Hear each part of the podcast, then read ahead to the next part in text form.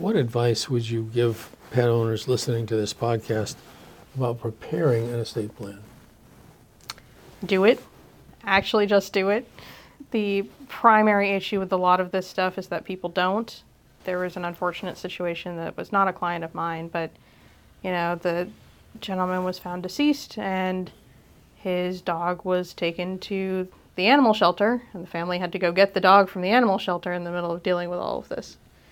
And nobody was quite sure what to do with it. We had another one, which was a family extended situation where gentleman had to go into a nursing level care, could not bring his dog. Dog was poorly behaved, and so we were struggling to find a place that would take him. We ultimately found a family for him, but you know, you, you had to meet the needs of a very large, very active dog in a slightly more urban area, and he ended up living more rurally to do that. Welcome to the Will and the Way podcast, a podcast about making estate planning simple and accessible with fun stories, delightful soapbox rants, and more educational resources than you can imagine. Each week, we deliver the best insights and practical advice on wills, trusts, and how to protect what's important to you. Now, here's your host, attorney Alexandra Jackson.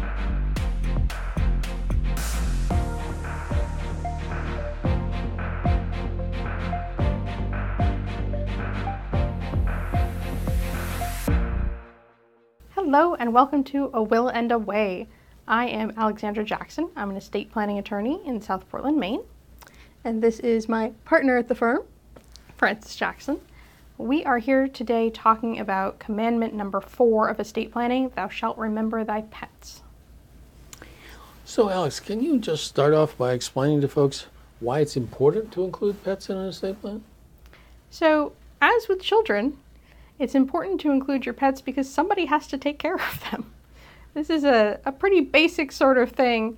And the other problem is legally, if you don't designate somebody, the answer is nobody knows what they're doing. So, what happens to pets if they're not included in somebody's estate plan? So, if you don't specifically include a pet, they are considered personal property. And specifically, they are what's called tangible personal property, which means your physical stuff that you can touch. They're considered property for pretty old legal reasons. Obviously, most of us think of them as slightly more than that. But they end up as part of what's called the residue of the estate plan, so the all other stuff. And they will go to whoever gets the rest of the things that you haven't designated. Now, sometimes that's okay. If your will says everything to your spouse, it's still going to probably keep your pet. But if you don't have a will, so it's a state law designation, or if you picked somebody who's older or perhaps not physically able or financially able to care for them, that can be a problem. So, how can individuals ensure that their pets are taken care of? So, there's two things you need to do. And again, this is just like kids. You need to, one, figure out who you want to care for your pet if something happens to you. And two, you need to talk with them about it because you need to make sure that they are able to physically, emotionally, and financially take that on. A lot of the times, people will leave money to the people who are caring for their pets based on how much it would cost to care for them for a year and the expected lifespan of the pet. You know, a cat is going to live less time than a tortoise, for example, as a general rule, but you need to make sure this person is going to say yes. So, what are, the, what are some of the common misconceptions about including pets in an estate plan? Can you explain to our audience? I think probably the most common thought is that it's just going to fix itself. It's not and you could end up with a very weird situation that you aren't anticipating. I think is a practical reality. A lot of the times families can figure it out, but you don't want to end up in the situation where they don't. The other thing is you can in a lot of places actually leave money for care of your pets in like a pet trust or something like that. So your cat's not going to inherit a million dollars necessarily because they can't inherit outright, but there's a lot of states that have some sort of vehicle specifically for care for pets. Well, so can you describe the process of setting up this kind of a pet trust and why someone might want to consider that option? So, in a lot of states, including Maine, it's very similar to setting up any other ordinary trust, except that you're using kind of a human substitute who's going to control the money. Obviously, my cat, although, well, my cats, although they love the effects of the money that I shower upon them, are not themselves physically capable of going to the bank and withdrawing anything. So you have to designate, and you can designate separate people as like the finance officer for the pets as opposed to the guardian, just like you can with kids. But you have to pick a human who's going to do all of the associated legal paperwork that goes with this. And like I said, you can spread it between different people or you can leave it all as one person, but an actual physical human has to be trustee and do all of the associated paperwork. So, there, are there any special considerations for pets with long lifespans, like parrots or the tortoise you mentioned earlier? Yeah, I'd say the biggest consideration for those is you have to consider the caretaker's lifespan also. Because if you, for example, are older with a pet who is likely to outlive you, it's different if they're going to outlive you by like 10 years than it is if they're going to outlive you by like 50 years. So if you're looking at that, your chosen caretaker may not be able to do it. You may have to look further down for backups. So people who aren't close to you in age, a professional organization, you know, a rescue or a sanctuary who might be willing to do care, that sort of thing. So, are those some of the factors that should go into how you go about choosing a potential caretaker for the pet? Absolutely. I mean, always the number one is would you trust them with your pet? Do you think that they are going to love them, frankly? If you don't think so, you should find somebody you genuinely think is going to care for them. There's also, I'm a cat person. Somebody gave me a dog. I'd have no idea what I was doing. So, are they either able or willing to learn to care for your pet's particular needs? Do they have any experience in caring for it? You know, I had uh, an older cat that bluntly I lost recently, so if I start crying, that's why. And near the end of his life, he had much higher medical needs. So some people may not be able or willing to give that level of care. Well, so what are some of the, the financial considerations that pet owners should keep in mind when including pets in their estate plans? I mean, really, what you want to think about is a combination of what can your caretaker provide financially and what can you provide financially. You generally will know okay, what am I feeding them? What do they have for vet care? What other, you know, sort of maybe luxury items do I give them on a regular basis? Do you have Bark BarkBox? Some people do. Does your animal go to, for example, doggy daycare? That's a cost. My indoor cats do not have some of the same expenses as you know my friend who sends her dog to a farm camp so that she can go run around. But you can usually estimate what you spend on the pet in a year and what the lifespan of the breed or type of animal is. Kind of calculate, okay, well, I'm spending $2,000 or whatever you're spending for this pet for a year. They've got probably another, you know, 9 to 11 years. I have probably another 5 years. Ideally, you have more than that. But, you know, you can kind of estimate how much money you'd need to leave depending on what their anticipated lifespan is. So, are there any other financial considerations that pet owners should keep in mind in including their pet in an estate plan? Yeah, one of them is really going to be about end of life expenses because that's going to be a much higher bump than when a pet is younger. So, and those are harder to predict. You know, that's potentially emergency room visits, that sort of thing. So, it's important to realize that you can plan out what you're paying now, but if they pick up more medical bills, you should probably estimate slightly more than you're actually currently paying. And what information should pet owners provide to the proposed future caretaker to ensure a smooth transition and good care for the pet?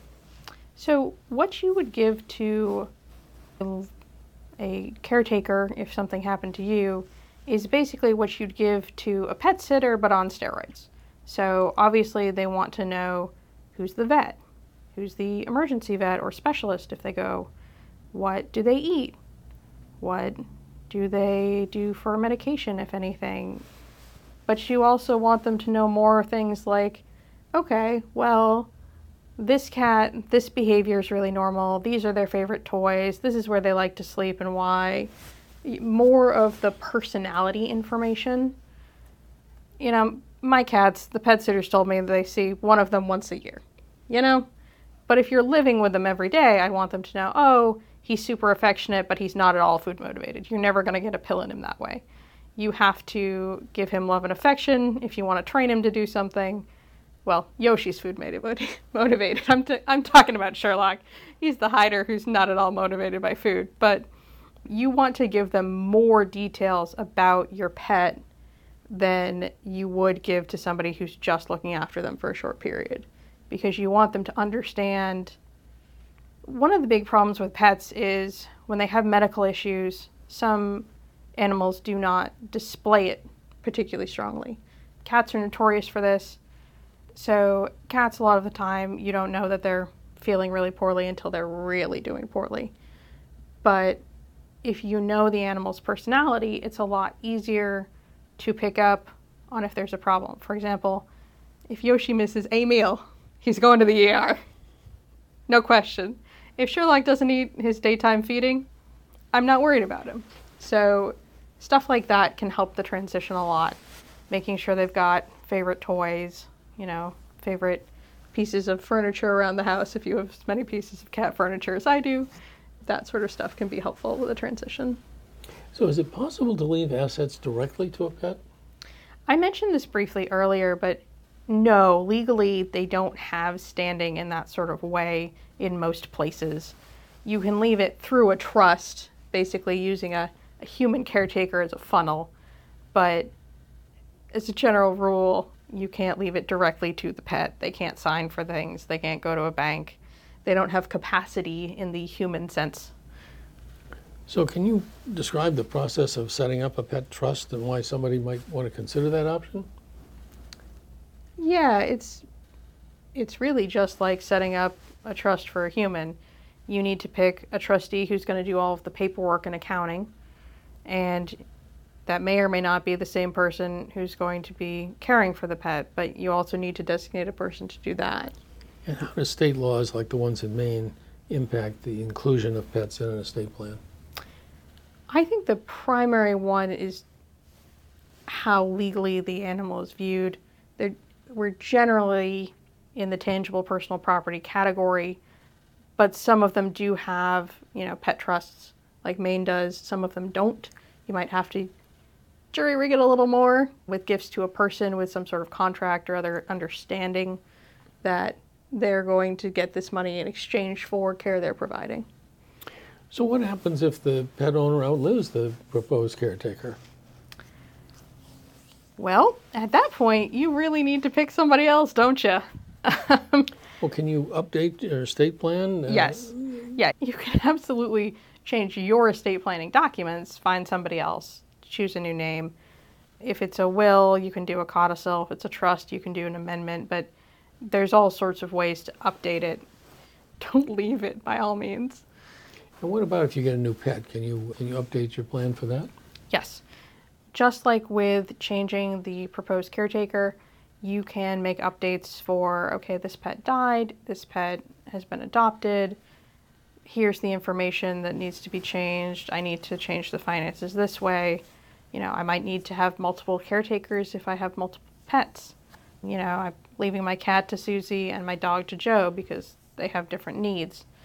Stuff like that.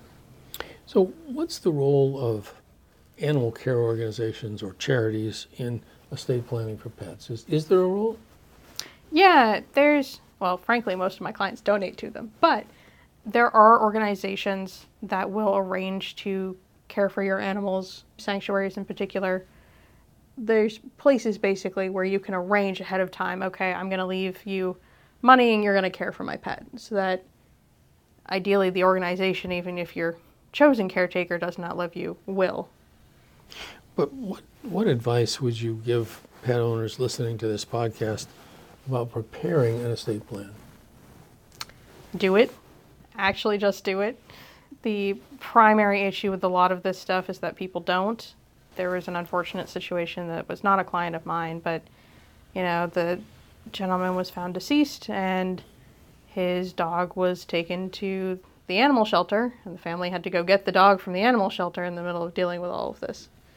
And nobody was quite sure what to do with it. We had another one, which was a family extended situation where gentleman had to go into a nursing level care, could not bring his dog. Dog was poorly behaved, and so we were struggling to find a place that would take him. We ultimately found a family for him, but you know, you, you had to meet the needs of a very large, very active dog in a slightly more urban area, and he ended up living more rurally to do that. So, how often should pet owners review their estate plans in order to deal with the provisions concerning pets? You should review your estate plan regarding your pets as often as you do everything else in your estate plan. So, I give a general rule of thumb of three years. That's usually enough time for things to change, enough that you may need to change it. The other rule of thumb is, as, as I normally refer to it, birth, marriage, death, divorce. With pets, of course, you're including adoption as opposed to birth most of the time, unless you're doing breeding or something. But basically, anytime there's a big change in the pets that you have or the plans for the pets, you should just reflect that. So, what's the most important thing for listeners to know about estate planning for their pets? I think the most important thing to know is that you can do it. I think a lot of the time people either don't think about it or don't think they can really provide for their cat pets, not necessarily cats. I say cats, obviously, but provide for their animals in as detailed a way as they want to. And you can. You just got to make the planning and make the arrangements. So, out of all of these things that we've talked about, what would you say are the most important points for pet owners to focus on when they get around to estate planning and they're thinking about trying to make long term arrangements for their pets? I'd say the top three are talking to a potential caretaker. So, actually vetting with them that it's okay. Mm-hmm. Checking financially if you can afford to leave them enough to care for the pet or if they can afford to take on the pet. Mm-hmm. And being aware of how old your proposed caretaker or backup caretaker is, what health ailments they do and don't have, and what's the basically projected period that they could provide this care, and being aware that you may have to change that at some point. And in these overall considerations about dealing with your pets in estate planning, what would you say are the biggest problems that you've seen in the handling of pets in estate planning?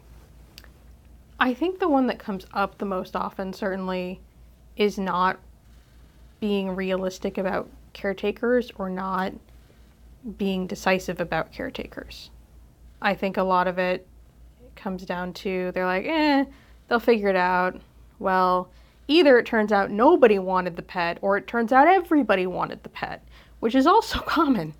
And so then there's a fight about who gets to have the beloved family pet. And you just don't want that. You just want to be really clear from the get go what's happening. Clarity is king in this. And sadly, are there situations where if the pet owner doesn't make appropriate provisions, there's a risk that the pet may end up being euthanized simply because no one will take them? Yes, that's a very high risk basically everywhere.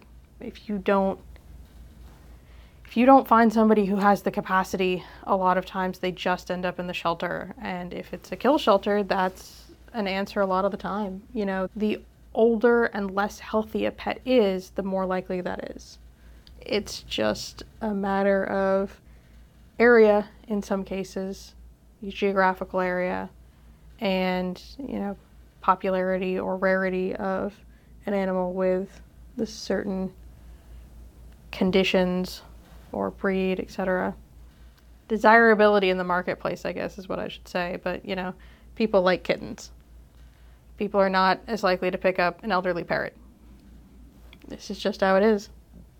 All right. Well, I think we've run out of time for today, so uh, I think we need to wrap it up. Awesome. Thank you for joining us for A Will and a Way. Thanks for joining us this week on the Will and the Way podcast. Make sure to visit our website, jacksonestateplanning.com slash podcast, where you can subscribe to the show in iTunes, Spotify, or via RSS so you'll never miss a show. Be sure to tune in next week for our next episode.